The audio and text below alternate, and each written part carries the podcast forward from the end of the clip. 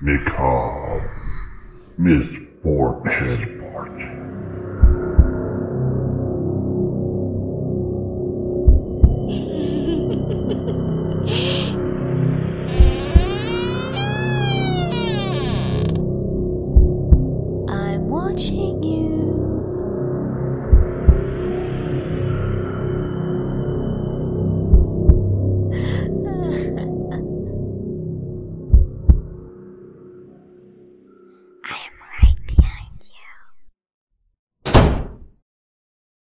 Hey guys, welcome to episode 15 of Macabre Misfortunes. I'm Jerry. And I'm Tracy. Glad you guys are joining us. Tracy, with this being the week of Memorial Day in the United States, I thought it would be kind of cool to do some military stories the entire week. So, if you listened to the Eerie Encounters episode, you heard a bunch of scary encounters from our military. And today we're covering the haunted Jefferson Barracks in St. Louis. Awesome. I've been loving these military stories. Yeah, they're pretty cool. I mean, we obviously did a couple of the shorts uh, for Mhm. those of you who are on Patreon. And then, like I said, we're covering Jefferson Barracks today. And tomorrow on the main show, we've got some stories from Afghanistan that I think are very interesting. And then we also have our very own Anoop Simon, who is in a new movie called The Prey that is uh, getting ready to come out. Exciting. We love And, Anoop. Yep, he's been uh, he was in the, the Navy for eight years and did a tour of Iraq. So we talk about all that, including one of the Mhm. stories that we covered earlier in the show. All right, the Jefferson Barracks officially opened October twenty third, eighteen twenty six, in St. Louis, Missouri. The fort was named after Thomas Jefferson, who had just died a few months earlier. Oh, well, that's nice of them to do that. Honor him that way. In the beginning, the early years of the fort, the Jefferson Barrack housed soldiers who were uh, their primary goal was protecting the settlers from Native American attacks. As you can imagine, I was going to say the natives are restless back then, but that's probably bad choice of words. But it, as you as you know, this was a very uh, tumultuous time. Well, know, they were trying to protect their land. and between the Native Americans Mhm. because both of them wanted the land. Right. So you obviously uh, had to have something set up like this to be able to protect each other. I'm sure the Native Americans had stuff set up as well. Well, they should have. They should have been angry. In April 1832, troops were sent north for the Black Hawk War. Now, I'm not exactly sure what the Black Hawk War was, why it was named that, or what it involved. Mm-hmm. I didn't do any research on that. There was a young lieutenant who was assigned to escort the captured Native American leader back to Jefferson Barracks. That lieutenant was Jefferson Davis, who obviously would later on go on to become the president of the Confederacy during the American Civil War. I remember that about him. I was going to say you remember that. You should remember. You were alive back then. Oh, Lord have mercy. In 1836, other troops from the barracks would be sent to Florida to battle against the Seminole Native Americans. The Jefferson Barracks were used for many years in several different ways. They were a staging area, a post, and a military hospital all the way through the end of World War II. How cool is that? It is pretty cool. How would you like to just be walking through one day but- but not realize that that's what that spot was used for? How interesting is that?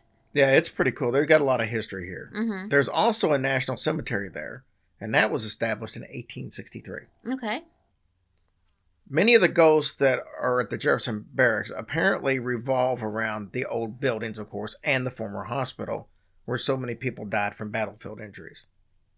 In January 1922, President Warren G. Harding ordered a section of the barracks to become home of a, a veterans hospital. Okay, that's nice. It opened in 1923. The doctors there were given the task of caring for wounded and invalid soldiers. The hospital began providing continuous treatment for veterans until the base closed down. And I believe that was 1944 Okay. when it closed down, so it's 20 some years basically. During this time, the hospital was open. The building began to develop ghost stories. Nice. The story started at a private Halloween party that was held at the hospital. After the party, several security guards commented about how realistic the Civil War costume was that a gentleman had been wearing. When this got back to the officials who actually organized the party, they were confused. The officials went to the security guard and they inquired about the gentleman in the costume. Why? Because there was no one at the party wearing a Civil War costume. Oh my gosh. How fun. The security guards were just as surprised because they specifically remembered the man entering the hospital grounds to which they assumed he was attending the party. All right, why not? Now, there's another similar story involving this same Halloween party. Mm-hmm. It's a little bit of a twist. The host, which was one of the officials at the hospital, he noticed a man in a Civil War uniform sitting on a stone wall at the edge of a group of the guests. He walked over and he asked the man in the uniform if he was enjoying the party. The man hoarsely replied, like it good. The was it official, like pig Latin or Yeah. something? the official was a little ticked off at the reply because he felt it was very rude. He turned around and started to walk away, but then he decided to he was going to say something to the man. He turned and looked over his shoulder, and the man was completely gone. He later was told that no one else had seen the man. He's the only one that saw the gentleman in the Civil War outfit. So there's some other stories that don't come from the hospital. And there's more stories, obviously, than what we're covering today, but that's just a few of them in the hospital. During the Civil War, and many years after, soldiers would guard the train depot and the railroad tracks along the Mississippi River. They also guarded the headquarters building that was located right on the bluff above the depot. One night during the Civil War, a sentry was walking his post that was really close to the building. As he turned the corner, he saw what he thought was a person walking up the grassy hill from the train yard. As the sentry stood watching, he noticed that the figure started to become blurry and then it completely disappeared. He then realized that it wasn't a person at all. He described it as a blurry spook. Ooh. The stories about the headquarter building continue to be told even today. The stories range from encounters with ghosts of the Civil War era to strange sounds that cannot be logically explained. It's not uncommon for security officers to hear footsteps and other rustling sounds when no one else is in the building.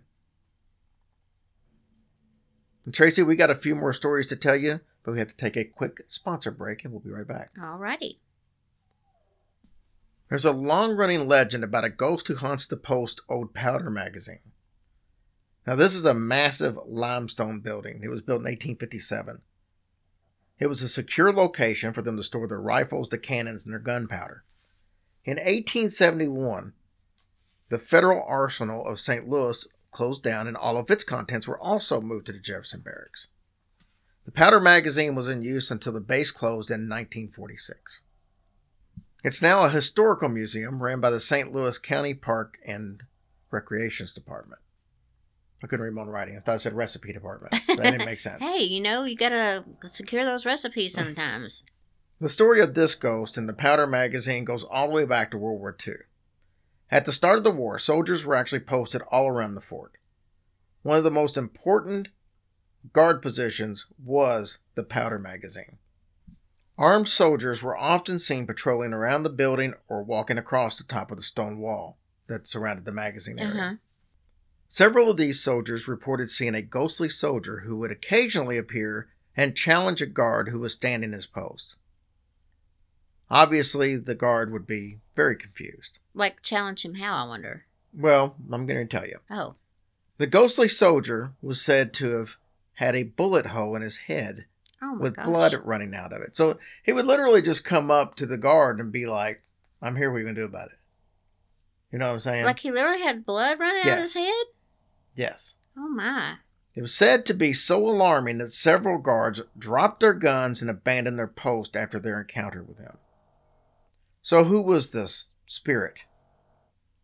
He was supposedly a guard who had been killed many years before when a raiding party attempted to steal munitions from the powder magazine. Now he sees the guards and he assumes that they're trespassers. He Oh, the guard realize- thinks they're trespassing. Yeah, he doesn't realize that they're on the same side. Oh, that is Many confusing, man. Many of the former barracks are also haunted. Building 28 is one of the ones that uh, get brought up more than any. This building was constructed back in 1897 and was a double barracks with a three story tower in the middle.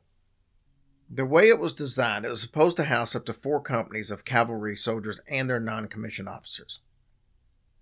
It was home of the 218th Engineer Squadron back in the early 2000s. I'm not sure if it's still housing people today. Mm-hmm. Throughout the 1970s, several men reported hearing ghostly footsteps pacing around the corridor in the building. One particular night, a man was working on some uh, training records for an upcoming inspection. He hears someone walking around on the second floor right above his office. As far as he knows, he's the only one in the building. But he assumed that somebody must be up there and he didn't even bother to check it out. You know, why would he? Somebody's making noise. He thought he was the only one, but oh well. Oh. People make noise upstairs. Yeah. Later on, he heard another set of footsteps. So now there's two people walking around upstairs. The noise was so distracting that he couldn't finish his reports that he was doing. So he kind of just tossed his papers to the side out of frustration and he went upstairs. Of course, he goes to where the noise is coming from, but he doesn't see anybody and he doesn't see any cause for the noise. As soon as he gets back to his desk, the footsteps started again. Dude. Annoying. This is the last story. This is the fall of 1980. One night, Chief Master Sergeant Engene Anaker. I've never seen the word the name Engene before. Instead of Eugene, it's Engene. Mm-hmm. Engene Anaker, a few other members of the Air National Guard non-commissioned officers were working late in the building. And upon them leaving, they turned off all the lights like you would think they would. They locked the doors. They get out in the parking lot. They just kind of stood around shooting the breeze a little bit. Well, at this time, the Chief Master Sergeant Anaker, he looks up and he notices that there's a light on the third floor that must have accidentally been left on. Mm-hmm. Well, he sends one of his men up there to turn it off. Man comes back down, and lo and behold, the light's on again. He sends the same guy up to turn it off again. Goes off. Ugh. The guy leaves, comes back down. Boom, it's on again. He sends him up for the third time. It happens again. Eventually, he sends him up for the fourth time. And when he came back down, they all just turned their back to the building, got in their car, and left. They didn't even look. They didn't even want to look. no, they didn't even look. Oh, I don't blame them. So I thought that was kind of funny. But you know, honestly, how that that would be kind of disturbing and scary. So just like the guy that was downstairs trying to write up his report and stuff, and then you think you hear people upstairs. I mean, I mean, what if he took his gun up there and just started shooting? And but there, of course, there's He's nobody. hit nothing. Well, I know, but I'm just saying, how many times I wonder does that happen? That they be like, especially if you're in the military, that you think you hear something that shouldn't be there, that you just kind of like, Yeah, just jump to that conclusion. right. That's, I mean, that has to be like working on your nerves. So I mean, you get people that shoot family members and stuff because they think it's somebody stuff, intruding. because they get an itchy Exactly. finger. Exactly.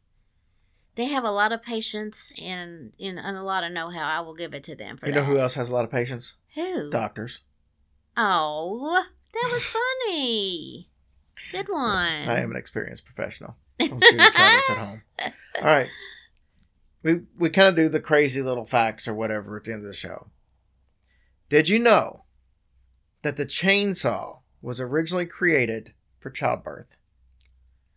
Oh, I know you don't go there. What in the world are you talking about? Before C sections were perfected. Oh, Jerry, please. If babies were too big to pass through the birthing canal, a chainsaw was used to remove parts of the pelvis quickly. oh, you are lying. No, no, hundred percent true. It was that's what it was invented for. It got used in mouth. Now, let me What say let me say this: it's not a chainsaw like you would picture today.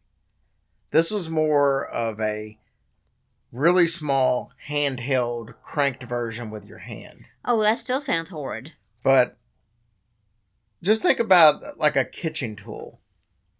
Like a, a kitchen tool that would, you know, you're holding a handle and it's got the little turn like a little hand beater or Mhm. something like that. hmm That's kind of the way it worked.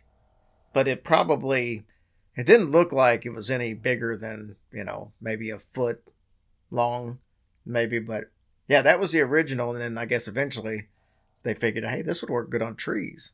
So that's That and then became powered. that's insane. That's insane. That was the original, and you guys look it up because somebody's gonna look and say that's that's not how with the trick. Look it up. That's why the chainsaw was invented. It was Wow. for childbirth. I wish I had a chainsaw right now.